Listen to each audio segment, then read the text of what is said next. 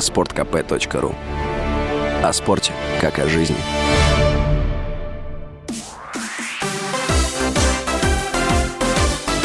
Новости спорта.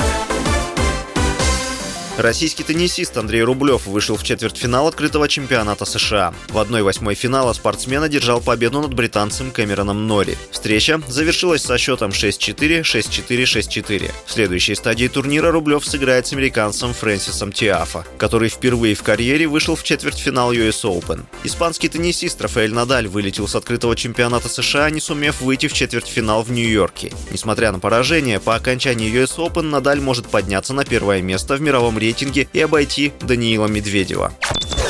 Московский ЦСКА проиграл казанскому Акбарсу в домашнем матче регулярного чемпионата континентальной хоккейной лиги. Встреча закончилась со счетом 1-5. В составе казанцев шайбы забросили Илья Сафонов, Кирилл Панюков, Даниил Тарасов, Никита Дыняк и Александр Радулов. Он забил на свой счет первый гол после возвращения из Национальной хоккейной лиги. В составе ЦСКА отличился Виталий Абрамов. В следующем матче Акбарс 8 сентября примет на домашней площадке Владивостокский Адмирал, а ЦСКА днем позже сыграет на выезде с Череповецкой Северсталь value.